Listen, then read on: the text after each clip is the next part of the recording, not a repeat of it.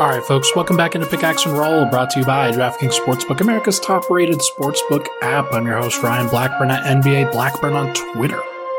It is Sunday night as I'm recording this following the NBA All Star game, all the All Star festivities, as uh, Nikola Jokic gets to showcase his talents, gets to run around and, and jog around the court for the All Star game for just a little bit.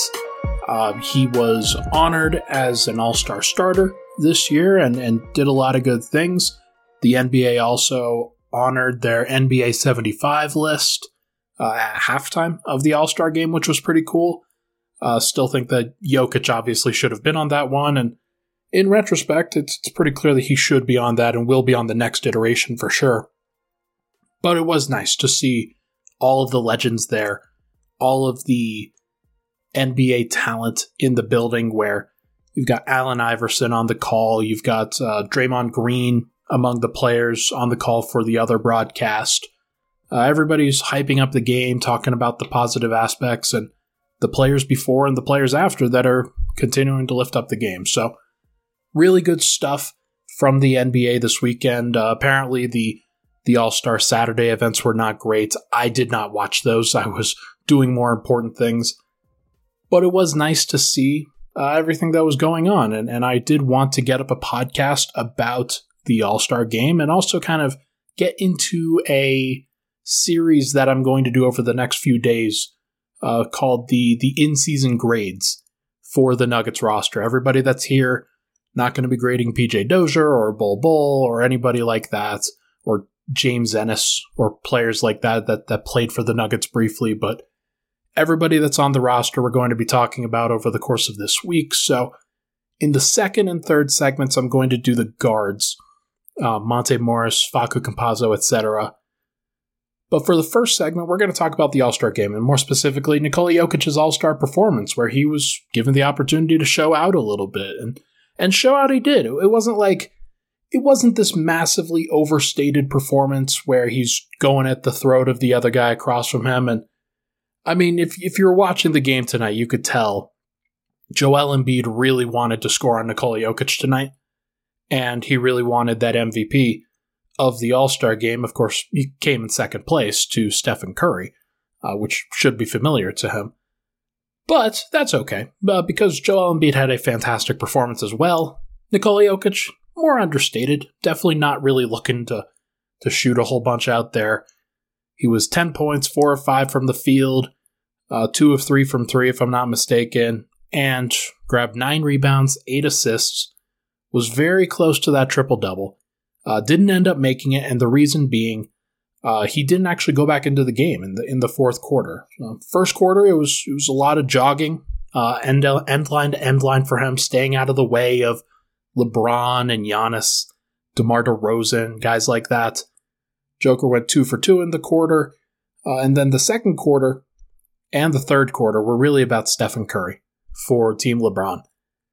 And it was nice to see. Like, Steph puts on a great show. There's no question about it. And he finished the game, I think, like what, 16 threes? 50 points? He absolutely deserved the All Star MVP. That's that's for sure. He put on an absolute show. And that was great, for sure. Um, obviously that didn't really leave a lot of room to shine for a bunch of the other players, and Yoke was more more than happy to kind of step out of the way of that show. And second quarter, uh, Jokic and Embiid had a, had a brief going back and forth at each other from behind the three point line. Uh, Jokic, in quotations, would have lost that battle because Embiid made two threes and Jokic made one. But I don't really care. Like, I don't think anybody really should care either. This was just everybody going half speed, trying to showcase their skills, and nothing really strenuous. So Jokic wasn't really sitting down and trying to go hard at Embiid on the other end. So I'm not really worried about this, folks. Like, don't uh, don't get your uh, don't get it twisted. Uh, Yoke was out there having fun, and we should celebrate him having fun because that's that's what he did. And uh, third quarter, once again, Steph show. You got to see all the the deep threes and him turning around while he was shooting, and there was a really deep one at the kind of mid court where he he shot about a 35 footer and then turned around and was already running back while the ball wasn't even halfway there, uh, which was pretty cool. It was pretty fun, and Uh, got to see Giannis go at it. Got to see uh, DeMar DeRozan make some plays. Got to got to see the hometown guys with uh, Darius Garland and Jarrett Allen. And uh, LeBron had made a big point about being there being three All Stars from Cleveland, and it was Darius Garland, it was Jarrett Allen, and it was himself. And so they're all on the same team, and LeBron got a big cheer, and that was pretty cool um, from the from the Cleveland crowd. Honestly, sounds like he's trying to sow the seeds of going back for a reunion after his deal is done in LA, which I think is pretty funny. Uh, but Yoke was pretty much done uh, at the middle of the third quarter or so, where he went out of the game and had 21 minutes, didn't come back in, where uh, instead, Jarrett Allen got to finish in his place as the hometown center, hometown guy, and and Allen did a pretty good job against Embiid and made a couple plays for sure. Uh, and in the end, it was Team LeBron that ended up having that victory. Uh, obviously, the MVP went to Stephen Curry, but there were a lot of other guys that had some fun performances, and the game-winning bucket went to LeBron on a fun, deep, contested turnaround in the post over his defender. And there was just a lot of good action from the players on the court. And so nice to see Jokic socializing, having a good time. I'm sure there will be some clips that show up that, that surface, uh, kind of some mic'd up sound bites of Jokic on the court or kind of in the locker room area and just having a fun time, joking around with everybody. I always enjoy those more than I, I enjoy the actual game. And I think Nuggets fans can really sympathize with that because so much of what Jokic does, he even said it today to Mike Singer after the game. Sometimes it's hard for him to find his place in an all-star game setting. It's not like like his awesome passes are meant to go for cutters or meant to go for um I don't know, like like three-point shooters that are trying to have the timing right and things like that.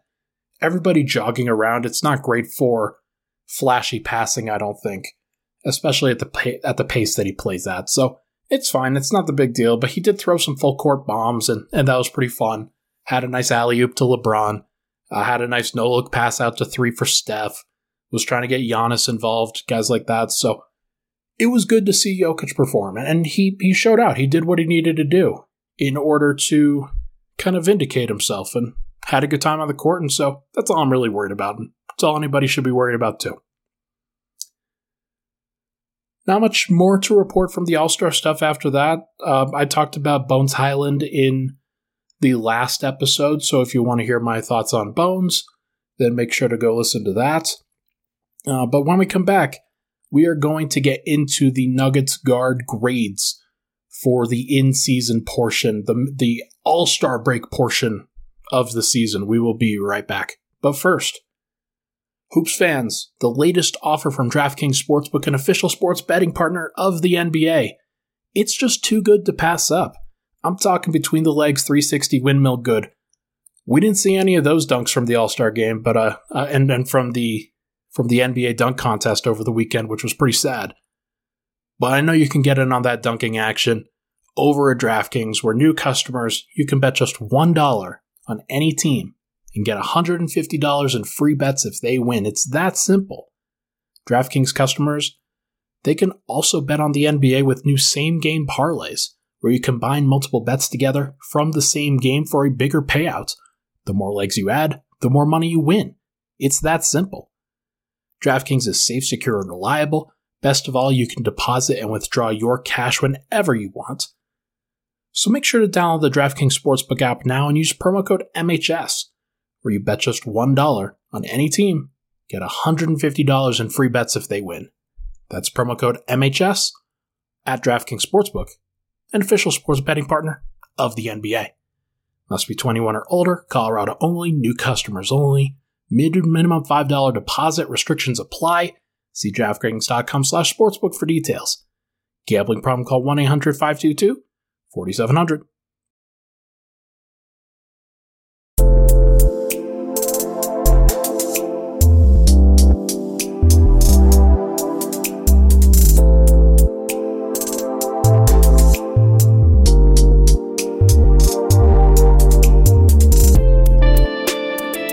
800 522 4700. back. Pickaxe and Roll, Ryan Blackburn here. Thank you so much for tuning in. It would be cool if you could also rate, review, and subscribe to the podcast. Five stars on Apple Podcasts, Spotify, Google, wherever you get your podcast. I've seen some reviews, some ratings come in. Been very positive. I really appreciate that, everybody. It makes me very happy to see those come in. And a lot of vindication, a lot of uh, a lot of credit goes to uh, the people that I'm able to provide this podcast to. So thank you very much. All right.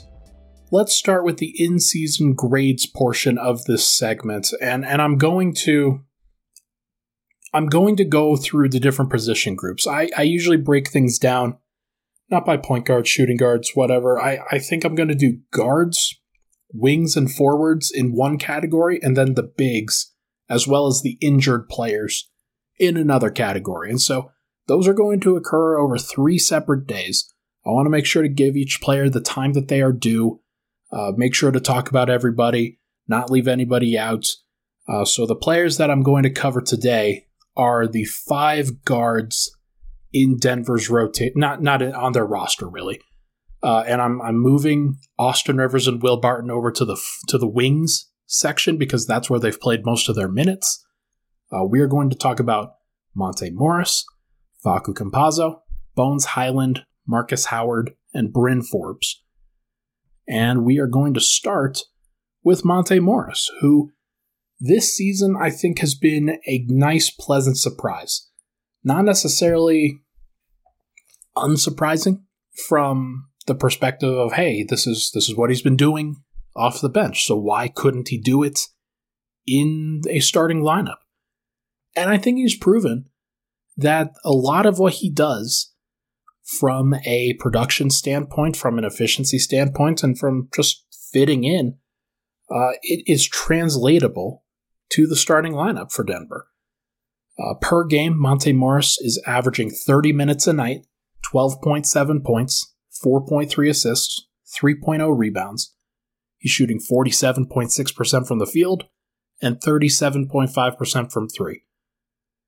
I do want to point out some of the advanced numbers in these conversations too. And so the ones that I'll pick for this one, his usage rate is at 17.9%, which is just slightly a career high, but like it's basically in line with where he usually is.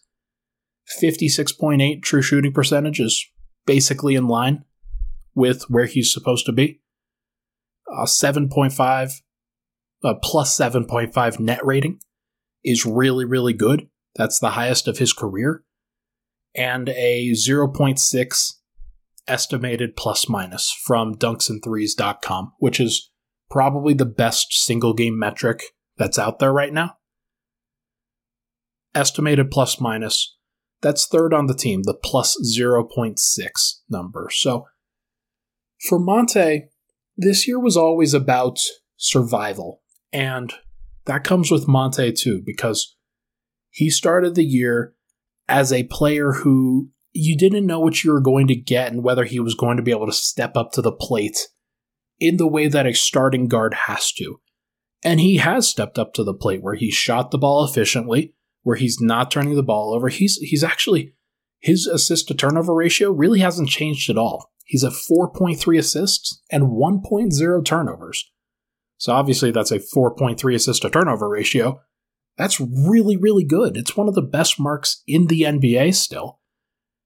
And so much of his game just hasn't really changed, and it's still fit in in such a pleasant way around what the Nuggets continue to do.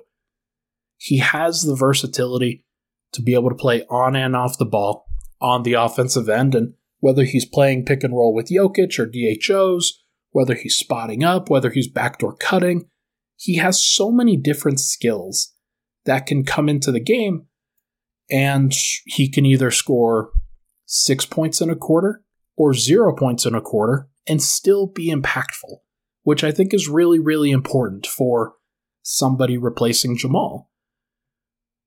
Some of the lineup data that I want to share from him. About 88% of his minutes have come at point guard this year. This is from my own personal uh, stash of uh, data that I've been keeping track of on my rotation charts. And so I'm, I'm going to be posting something on Monday I think, on Denver's rotation and what we've learned from Michael Malone's rotations over the course of these first 58 games or so. I've charted every single game. I haven't posted every single game. I, that's my bad. But I've charted basically every single game. And what I have is not exact numbers, but they're pretty close. And I'm the only one who's done this, like Nuggets wise, but also really nationally. Like nobody nobody nationally does this other than me. At least not that I follow. So I think that this is important to cover. And for Morris, I think it's very interesting too, because he's always been a point guard, right? Like he's always been a guy that either he'll play the point guard position or he'll play shooting guard in name while being the smallest player on the court still. And whether that's playing next to Jamal Murray, like Morris is still the point guard in those situations for the most part. So this time, he's shared over 200 minutes with Facu Campazzo this year.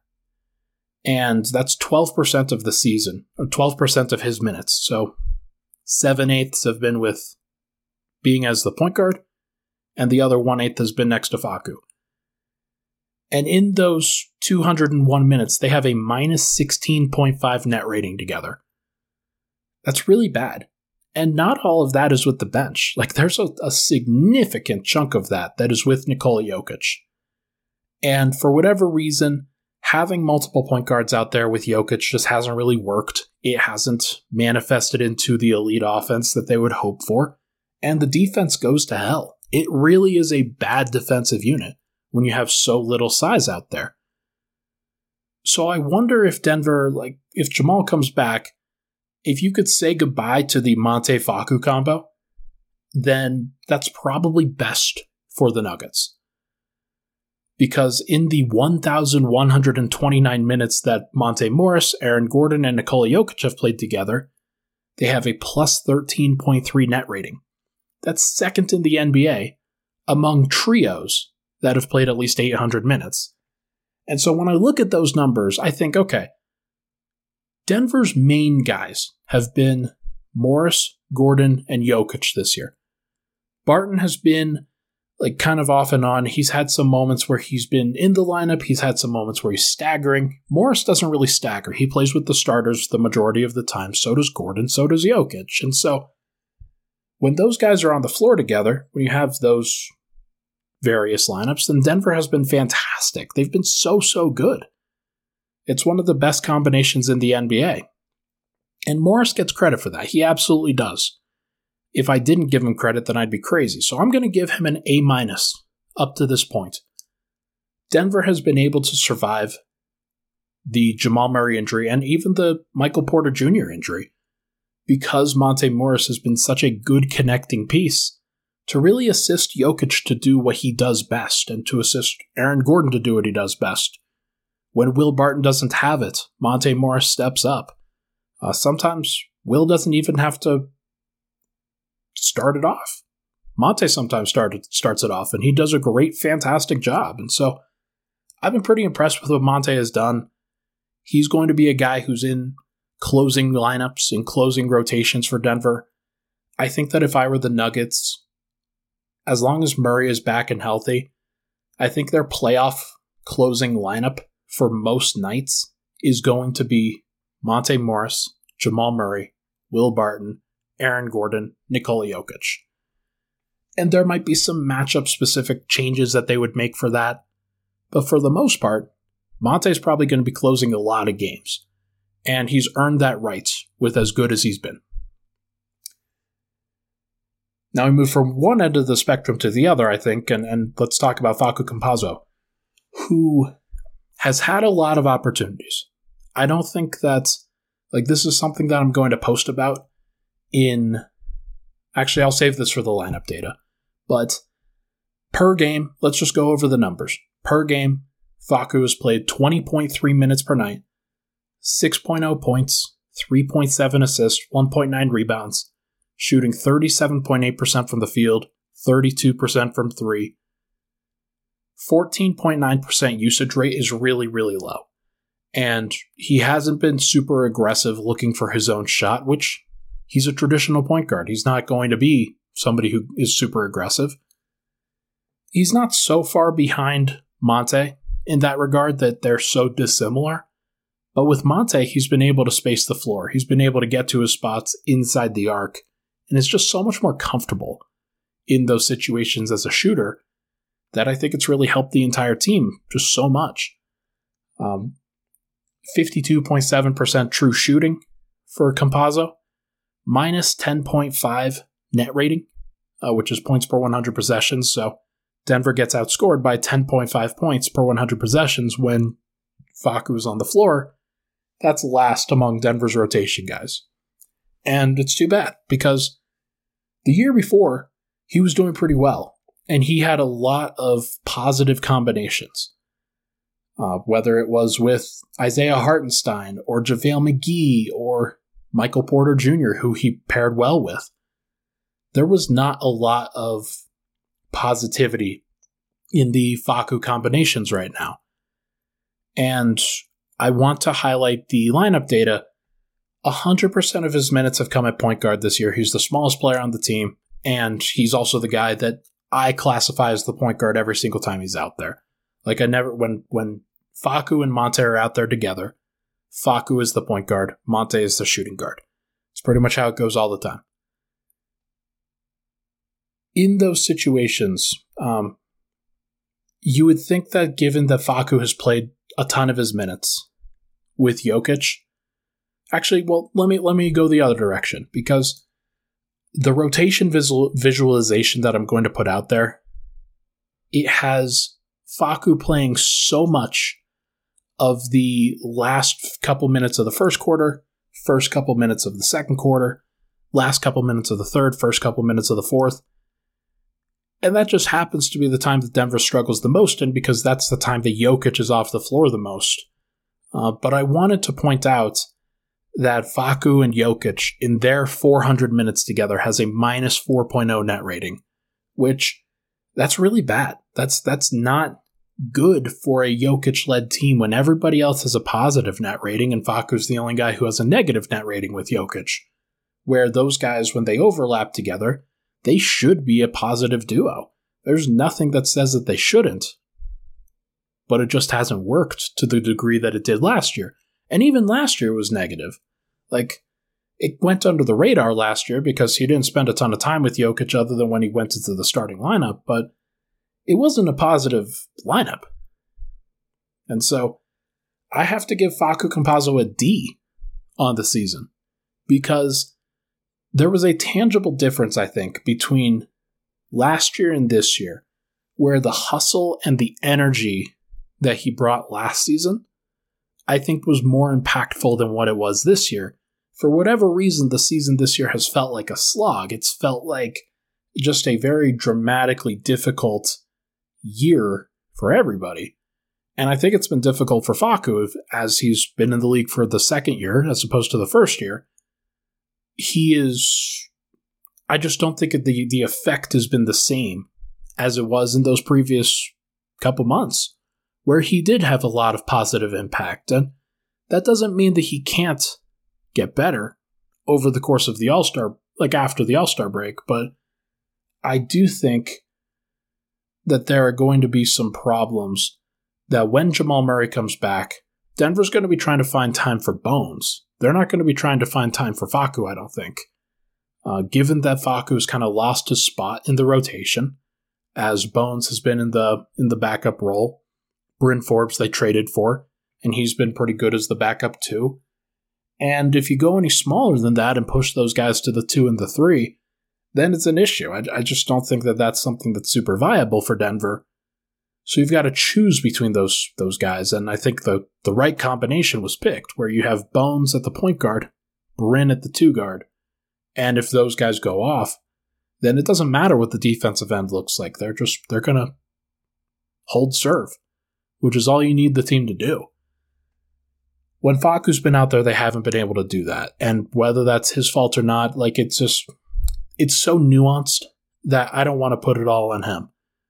But I also don't want to, like, I also want to highlight the positivity, the positive aspects of other guys and what they're bringing instead of him because there are times where when other guys are on the court, the ball is moving better, that the team is playing better, the shots that they're giving up are worse, the shots that they're getting are better.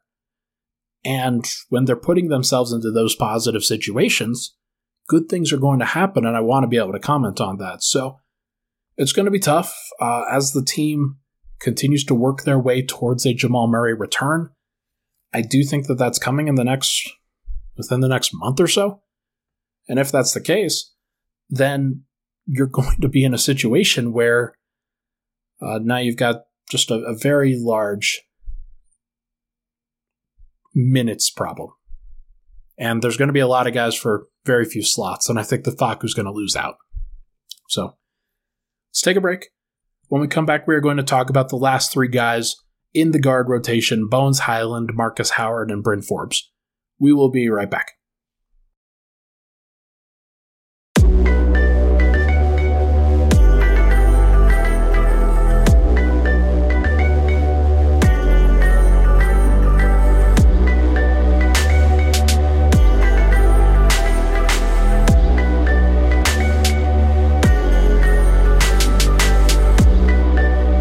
Final segment, Pickaxe and Roll. Thank you so much for tuning in, everyone. Uh, really appreciate all of the love and support over the course of this All Star break and, and, prior to that, of course, but especially now where you, you have a lot of time uh, to kill and you could spend your time any which way you want. And, and, I'm going to spend my time providing content because that's that's just what I do, and I, um, I do it with uh, love and joy, as always. All right let us get into grades for the final three guards uh, because we're now in a situation where okay you're talking about bones hyland you're talking about marcus howard talking about bryn forbes. Uh, these guys haven't played as much for denver as the other two between uh, monte and bones or monte and facu excuse me. But let's start with marcus howard who hasn't played a ton of minutes this season only about 150 and most of his time, like I, th- I was, I was blown away when I saw this on the rotation visualizer that I'm doing. Uh, just the vast majority of his time, about 59% of his minutes have come in the fourth quarter alone.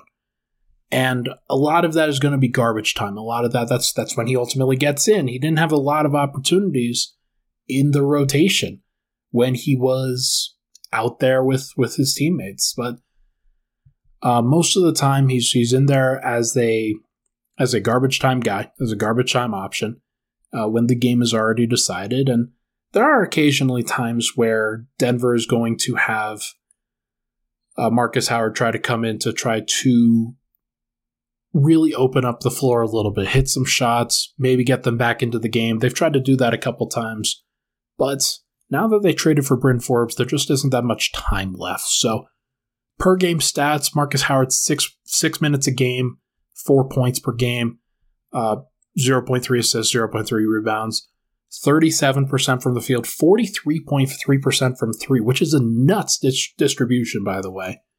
Uh, he, he's shooting 20% from two point range and 43% from three point range. That is insane.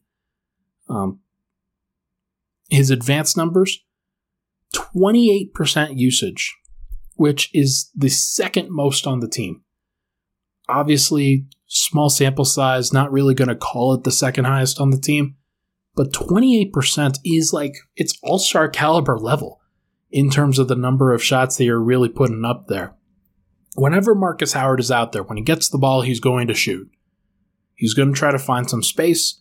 He's going to try to find some time to get his shot off and he shoots relatively efficiently for the shots that he does take 56.8% true shooting, plus 4.5 net rating, and a minus 0.5 EPM, which is sixth on the team. That's not that bad. I'm not really going to get into the lineup data though, because the lineup with Marcus Howard, the five man lineup with the most Marcus Howard minutes, is 11 minutes. It features Facu Campazzo, Austin Rivers, Bol Bol, and Peter Cornelie. So, on one hand, I want to give some positivity to Marcus Howard's minutes, and I think that he deserves some credit for coming in and doing his job when he's given the opportunity. He did get hurt. He had that scary knee injury. I'm pretty sure it was against Milwaukee, uh, where he kind of got crumbled up upon. And I thought he tore his ACL, but it was actually just an ACL sprain or MCL sprain or something like that. And when he came back, it was a real surprise because he came back way before the estimated six to eight week timetable was where he, he was able to show back up and he was there with like four weeks. That's crazy. That's a, that's a crazy bounce back time. So uh, hopefully Marcus Howard gets an opportunity somewhere to really showcase his shooting ability. I don't think it's going to be for Denver because they traded for Bryn Forbes. They they knew they needed somebody more reliable, a veteran option, somebody who could come into the game that Michael Malone trusts and get some buckets, really help the really help the second unit space the floor. And Bryn Forbes is really good at that. Um, so they aren't going to go to Marcus Howard, I don't think. I would be surprised if Marcus Howard played another 60 minutes in a Nuggets uniform. And it's too bad because, like, he's been a, a, a good soldier since he was here and he contributed to a positive playoff experience for Denver last year in the Portland series where he was able to hit some threes and really space the court and make an impact. But I just don't think that Denver's really committed to him. And they have to find a better use for their two way contracts for all the roster spots that they're going to need to fill up. They're going to need to be better than where they were. And so I hope that they are. And, and I, I don't think that Marcus Howard is the right fit for this team. If they traded for a Marcus Howard plus version of him in Bryn Forbes. So I give him a C, and I think that's just about it. So let's move on to Bryn Forbes, who came in and, and has been a really big positive impact for Denver for the most part. Uh, 20 minutes per game, 10.6 points, 1.1 assists, 1.1 rebounds, 45% from the field, 43% from three, 21.6% usage, and a 57.8% true shooting.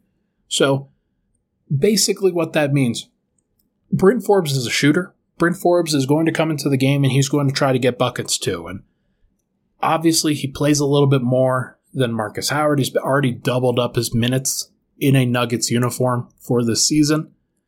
And because he's in the game, he plays some with Jokic. He's not going to really uh, he's not going to hold the 28% usage that Marcus Howard does because Howard's just trying to get some buckets and garbage time and whatnot. But I do think that with what Bryn Forbes is doing, what he was traded for for Denver, he has done that job. Uh, I will say, I've been really surprised with how bad Bryn Forbes' defense is. There are some moments that he has on occasion where he'll get a nice strip steal, where he'll move his feet pretty well and force a miss, but for the most part, he's not really an impactful defender. And you're not asking him to do that, right? Like, this is not a situation where he's going to be Aaron Gordon out there, or he's going to be Shaq Harrison out there, where Shaq Harrison was brought in to play defense. He was not brought in to score. Uh, Bryn Forbes was brought in to score, and he's going to do that. He's going to shoot. And he is at his most dangerous and helping the team the most when he's staying aggressive. So I do think that Denver's in a situation where they can continue to rely on Bryn Forbes. Even when Jamal Murray comes back, there are going to be minutes for Forbes. I'm not sure how abundant those minutes are going to be. I do think that Denver's in a situation where they're going to have to start making some tough choices. And Bones Hyland's probably going to get cut out from the rotation because I do think that Bryn Forbes is going to stay out there, and it's going to be tough. It's it's going to be a really tough situation for Denver, but uh, Forbes has earned it with his efficient shooting. He deserves a lot of credit for that.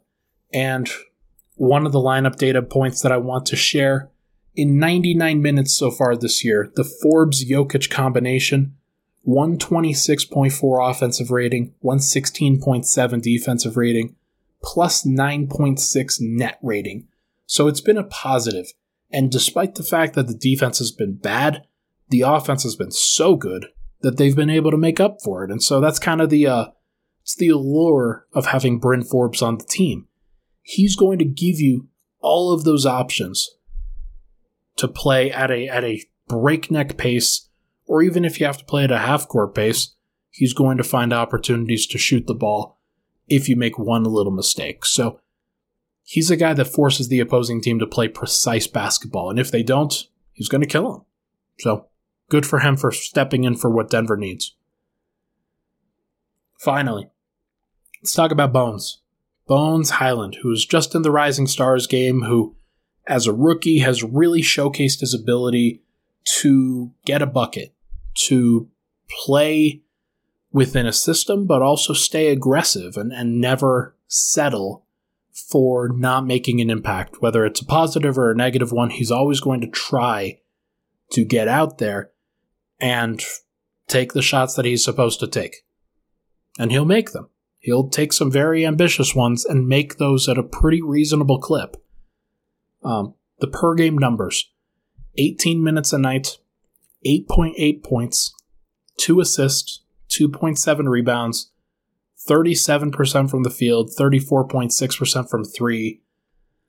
Uh, he shoots a lot and he, he takes a lot of possessions. The turnovers are, it's not perfect and, and he probably doesn't pass the ball well enough to really justify as often as he does hold the basketball. But 24% usage is second on the team among the guys that have played the most amount of time. And that checks out. When he comes off the bench, there are very few players on the bench unit. From Facu when he was out there to not Bryn Forbes because he was kind of more before that, uh, but JaMychal Green, Demarcus Cousins, Austin Rivers, PJ Dozier before that, Zeke Nnaji, guys like that. Like none of those guys are really shot creators. And Bones is. Bones is one of the only guys that really can do that. And it's not surprising to me that the shot percentage at 51% true shooting is a little bit down, despite the fact that he's getting a lot of shots. And a lot of people will complain about that. A lot of people will look at, well, Facu's shooting a little bit better from two point range. Well, yeah, because Facu isn't taking a ton of valuable two pointers. He's taking the ones that are wide open. But in order to stretch the defense out, in order to make them bend to your will, Bones has to take certain shots, and he's done a pretty good job of that, or as well as a rookie can really be expected to do. So, his plus 0.7 net rating is so drastically different from Facu's minus 10.5 net rating that I do think it's valuable. That I think it's one of those things that you look at like, wow, those guys share the court a lot of the time. How is it so drastically different? And the biggest reason is that when Bones is on the court without Facu Campazzo or Monte Morris, he has a plus 7.7 net rating in 579 possessions over cleaning the glass. That's basically about 275 minutes or so. That's really good. Plus 7.7? Not all of that is with Jokic either. Like a lot of that is with DeMarcus Cousins and JaMychal Green and Zeke Nnaji and folks like that. And Bones' ability to step up in those situations deserves so much credit. He's not perfect. He's a bad defender, frankly. And though he has some high IQ moments on both ends of the floor, I think his most of his game can be described as a gunner mentality on both ends of the floor, where he'll take some risks. He will get out of position. He will be a space cadet at times. And there's going to be a lot of growing pain moments with him, where sometimes the shots that he wants to take are not the right shots for what Denver needs. But it's this constant struggle between who he is as a basketball player, where he is in his development, and what the Nuggets need at that point. So he's trying to navigate that. He's trying to figure that out. And I give him a lot of credit. It's very tough in this situation for a rookie because the Nuggets have expectations. The Detroit Pistons don't. The Houston Rockets don't. Cade Cunningham, Jalen Green, they can make all the mistakes. They don't have to get like worry about getting benched, taken out of the game. Bones does.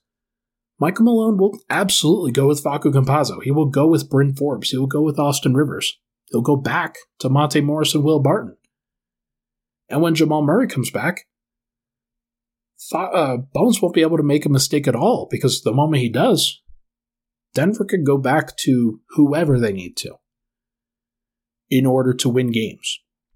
And there are just so many other options that I think the good thing for Bones kind of getting these minutes out of the way is that he's putting himself into a position where going forward in seasons to come, he's going to be a second year player, a third year player, a fourth year player with a bunch of minutes under his belt. And the more minutes and experience he can get at the various levels of competition that he needs, whether it's regular season NBA basketball, the Rising Stars game, uh, playoff basketball in a really tough environment, he's having these growing and learning experiences. And he's learning where he needs to impact the game, where he needs to get better, how he has to proceed in his player development. And that's a really, really valuable thing for a player like him.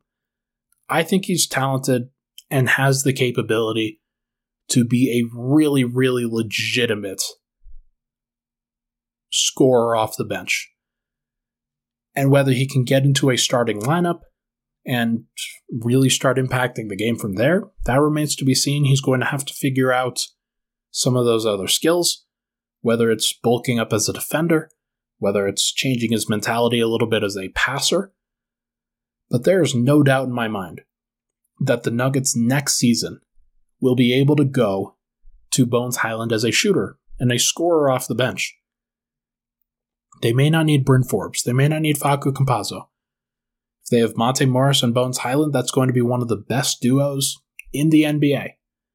They might even decide that they don't need Monte, or that they can move Monte to acquire and upgrade somewhere else. That may happen. It might not, but we're just going to have to see. Biggest point, though, is that Bones has proven that he's a piece of the future. Might not be a piece of the present right now, especially when guys get healthy, but I do think that he has proven himself and acquitted himself pretty well as a player that when he's out there, when he's in tough situations, he can still flourish. And I'm looking forward to what the next pieces of his development are going to look like. We're going to see. All right, that is, and oh, for that grade, I'm giving him a B. Uh, I do think that, like, I can't give him an A because if it was an A grade, then he would be playing a little bit more. He'd be closing some games a little bit more frequently. He'd have more trust. He doesn't have that quite yet, but I think a B grade is very fair. So, in conclusion, Monte Morris gets an A minus, Facu Campazzo gets a D, Bones Hyland gets a B, Marcus Howard gets a C, and Bryn Forbes gets a B minus. Uh, maybe a B for Bryn Forbes as well. Uh, can choose in the comments with which one you guys think. So, everybody, let me know what you think these players deserve in terms of in-season grades for where the Nuggets are at right now. How have they done? What are, like am I am I completely off base in what I'm saying? Uh, what do you think? Uh, but for now, that is going to do for this episode of Pickaxe and Roll, brought to you by DraftKings Sportsbook, America's top-rated sportsbook app. Tomorrow, I will be back with grades for the wings and the forwards. The healthy wings and forwards will not be doing uh, Jamal Murray or Michael Porter grades at this point. Uh, not until the injured category for uh, that I'm doing alongside the bigs. So gotta wait until I think Thursday for that episode. But I've got some good things planned for this week. Make sure to check back in for all of these episodes. Uh, but for now, thank you so much, everybody, for tuning in. Really appreciate all the love and support. We'll talk to you guys tomorrow.